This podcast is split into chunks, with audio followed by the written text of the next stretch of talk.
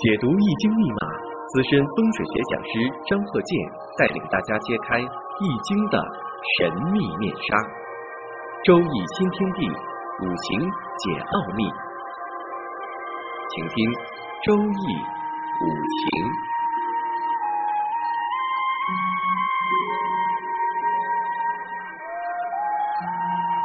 上山微电台荣誉出品。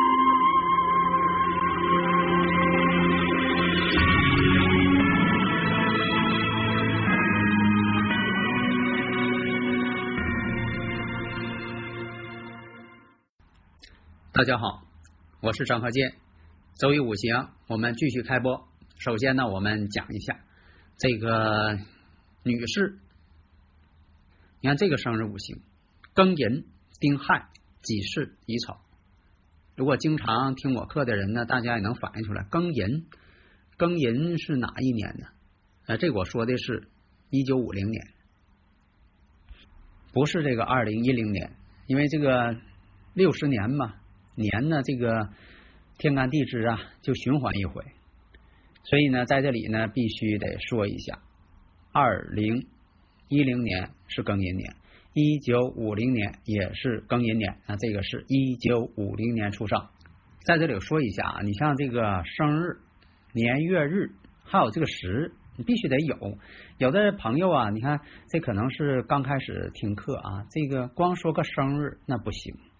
因为古人嘛，要生日、年月日和这个时间啊，这个必须得有，这样呢，就是系统呢，就是数据呢就全面了。就像说这个呃说号码似的，你说这个电话号码你后两位给省了，那这电话肯定打不通啊，这个信息呢就无法传递，道理是一样啊。这个已知条件不全面嘛，在这里讲一下，那数据呢你给的越全面。那么呢，这个像做应用题一样，哎，你做的呢就比较方便。但是呢，我并不主张啊，就说的当事人把自己的事情全都交代，呃，这所有的问题你没等呃对方问你全说了。这样呢，当然呢，这也有个好处，就像说的有病不瞒医啊，你那个都都讲出来了。但是有一点啊，你要是都讲呢，就看不出来这个预测师的水平怎么样了。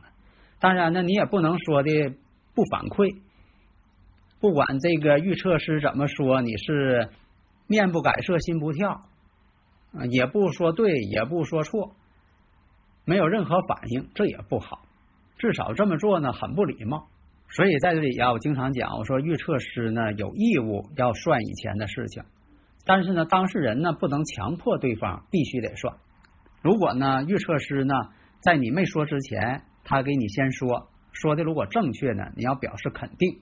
就像大夫给病人看病似的，一一问你，你不吱声，再按按你肚子啊，疼也不说疼，那就容易耽误病情。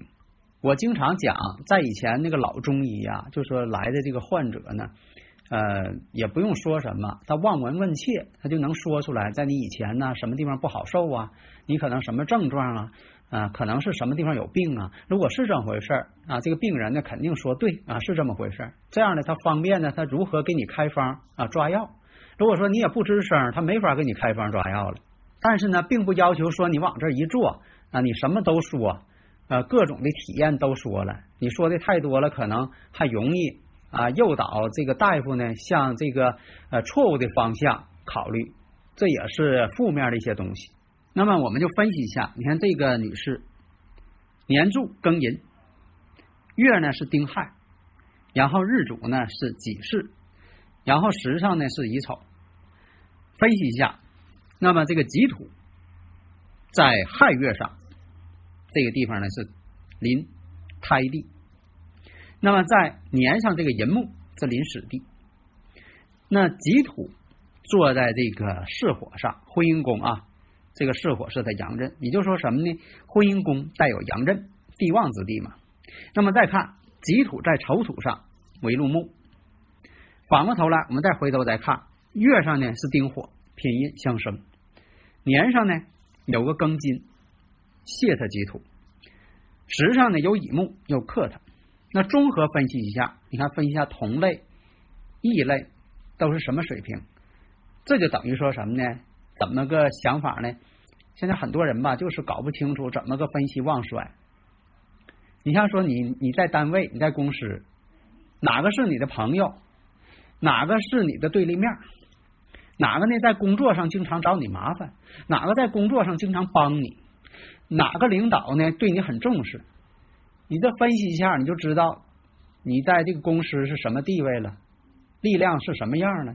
这不就是分析旺衰吗？那怎么就是呃理解不了这个事儿呢？所以说在这方面呢，分析之后。你就知道这五行你是弱还是啊强，是吧？你看这个喜用是什么？你心里不就有数了吗？应该去团结谁？呃，应该去跟哪一个呃跟你挺不配合的人搞好关系？这不就是方便工作吗？那你说我就不清楚我在单位是个什么地位，那这个事儿就不好办了。那你在社会上工作这么多年，你这点经验总会有吧？所以这是基本的一个社会经验。就像说你初来乍到到这个公司，你说这个公司董事长他比我的地位那还小呢，那那能你能这么去理解问题吗？领导说话你唠嗑，领导夹菜你转桌，那你说我不知道我在公司是强还是弱呀？我我不懂啊。所以经常有人说，你看我学这个五行行不行？是这样啊。如果说你其他的自然科学你学的都行了。那你学五行肯定也行。那你说我学什么学不会，所以我才学五行。我干啥都干不好，所以我才学五行。那这个不行。所以我以前呢学这个呢是从这个中学开始，我也没有老师，我是这个看古人的书。我当时呢是小时候啊就想当这个天文学家，这个搞这个航空航天啊。所以说那个时候我对这个呃宇宙啊。啊，这个特别爱看这个宇宙的奥秘啊，这个九大行星现在变成八大行星了啊，恒星怎么回事？行星怎么回事？啊，小时候就挺爱好，但是考大学的时候想考这个航空航天哪那么容易？那个时候呢哪像现在？现在呢你是喜欢学啥？你可以选科去考。那个时候要不就学文科，要不就学理科，而且呢考那些东西呢多数都是死记硬背的。我还挺讨厌死记硬背的。你看，你看我学五行，我从来不用死记硬背啊，经常看你就记住了。所以说，有的时候大家也说了，经常听你课呀，我都不用背了。这个呃，五行啊，生克制化，我都不用背了，这个经常听就听会了。这就像小孩学这个说话似的，他用不着死记硬背呀，他经常听大人说话，他就记住了。嗯，大家呢，如果有理论问题呀，可以加我微信幺五九四零四八四幺八九。还有这个幺三零幺九三七幺四三六，我回答问题呢，一定是用语音来回答。刚才呢也分析了，你看这个五行上继续分析。那么在月上，你看一下有一马星，为什么呢？婚姻宫为巳火，巳火呢巳亥相冲，这种相冲呢就是一马相冲。巳有丑，见到亥水就是一马，一马星。月上的凌空王，年上我们看，年上呢，寅木当中有甲丙戊，甲呢是正官星，隐藏的正官星，但是呢，这年上的庚金却是伤官。以前讲过呀，带伤官，女士带伤官，古人讲了，克夫在嫁，有这么个说法。恰巧呢，时上呢又有个偏官星。所以在这个以前呢，历代这个小说啊、文章啊，都有这么一个呃说呃这个说法啊，呃婚姻呢要稳定，不要有婚外情，把这婚外情呢叫什么红杏出墙，这种婚外情啊，你是带来的这个隐患特别大。虽然说的得一时的那这种高兴，随之而来的就是麻烦，破坏家庭。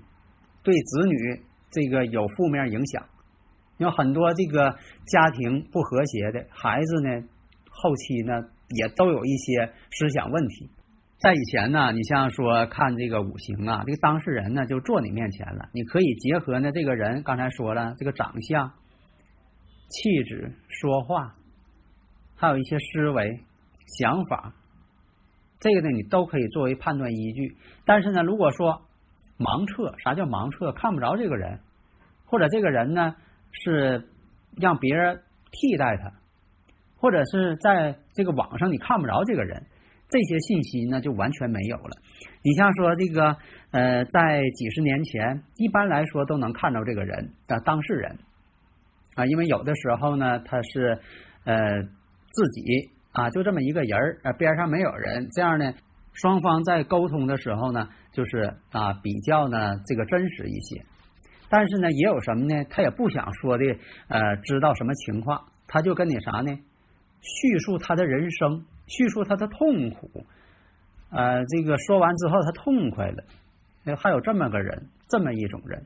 你像呢，这个五行是跟这个相学也有一定的同步关系。你要说他这个年上带有伤官，那么呢，婚姻宫呢又带有阳刃。那看一下，你像这个天文，在这个手上有个叫天文的。这个呢，中间呢，它也有这个断裂，它代表感情的这个断裂。那么从恋爱这个线上来说，在手上有个恋爱啊这么一个线，那么呢，和这个婚姻线之这个之间有交叉，那这种情况，所以有的时候这个生日五行啊，它跟这个相学呀，它们之间也是同步的。你像说这种情况，还有就是结合，你比如说两眉之间有悬针纹啊。这个眼尾这个位置啊有乱纹，还有这个呃山湾鼻。我们再看，你像刚才说的这个有四害相冲的，巳火跟丑土之间拱合的，这叫暗拱合。所以说呢，在这个婚姻这方面表现出来了一个复杂性。那么精确分析，你像这个戊申年，他戊申年结婚。这个你不用问啊，你一看这个就是应该是在戊申年，戊申年成婚。因为呢，有一些这个呃江湖人士吧，你像说什么呢？说话拉长声，他等待你的这个反馈。我们经常看到很经典的这个画面呢，是电视也好啊，或者怎么样啊啊，这手捋着胡子啊，然后拉长声说话。你是在一九九八年，然后停了。哎，如果对方要着急，哎，对对，一九九八年，一九一九九八年我结婚了，哎，那就对了。你看，我算你一九九八年结婚，这就是属属于什么呢？投石问路啊，不知道路在哪儿，先扔个石头看看。当然了，如果说他能点出来一九九八年，那这已经很厉害了。他咋没说一九九六年呢？所以呢，从五行上来看呢，戊申年结婚。那么呢，在这个我说这个例子呢，这个年龄很大了，所以说这个是戊申年，那就是一九六八年，所以大家呢不要误会啊。那么呢，从这个开始结婚之后呢，其实夫家呢是负了很多债，欠了很多钱做生意。那么他来之后呢，因为他有这个伤官星，有伤官的星呢，呃，比较会经营的人，所以说呢，也是挣了很多钱。替这个夫家呢还了很多债，但是呢，她与丈夫之间呢没有什么真正的感情。有伤官的人呢，有的时候好多人都是这种感受，婚后都觉得婚姻并不幸福，太受约束了。那么，在这个甲子年的时候，与丈夫呢分居了。你要知道，这个甲子年跟这个呃子女星是什么感应的？那么，在戊辰年的时候。迷上了这个博彩有关系的这方面呢，结果呢让他大破财。为什么呢？五行看他没有财星透出来，他只有一个伤官。有伤官的人是自作聪明的，他认为他脑筋很厉害，智商很高，嗯，做这些东西肯定行。结果呢，聪明反被聪明误。后来呢，在辛未年的时候，结果呢又与他以前的婚前好友。两个人呢又在一起了，因为什么呢？这个庚午年和这个辛未年都跟这个子女宫产生感应了。你像这个庚午年，因为它时柱呢是乙丑，乙庚相合啊，这感应了。然后呢，辛未年又跟这个时柱呢丑未又相冲，全都跟时柱感应了。这也是时柱感应。所产生的结果，那么在这里呢，说一下啊，你像说有的时辰忘了，想核对一下这个时辰，那只能是用它所发生的事件反推，这个呢倒是可以有一定把握推出来。古人呢讲这个夜子时跟早子时，这个古人就讲过，不是我们现在所讲的。所以像说这个半夜十二点到一点，这叫正子时，也叫早子时。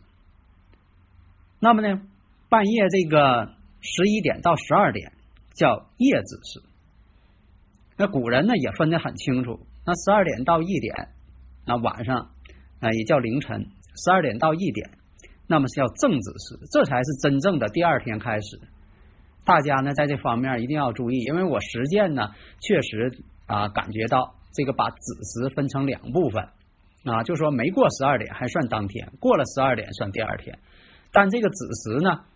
就说都用第二天的子时，这种算法呢啊比较准确一些啊，因为是我这个实践是感觉到，其实呢在科学上还有现在这个时间的规定上，都是以十二点半夜十二点过后啊是第二天的。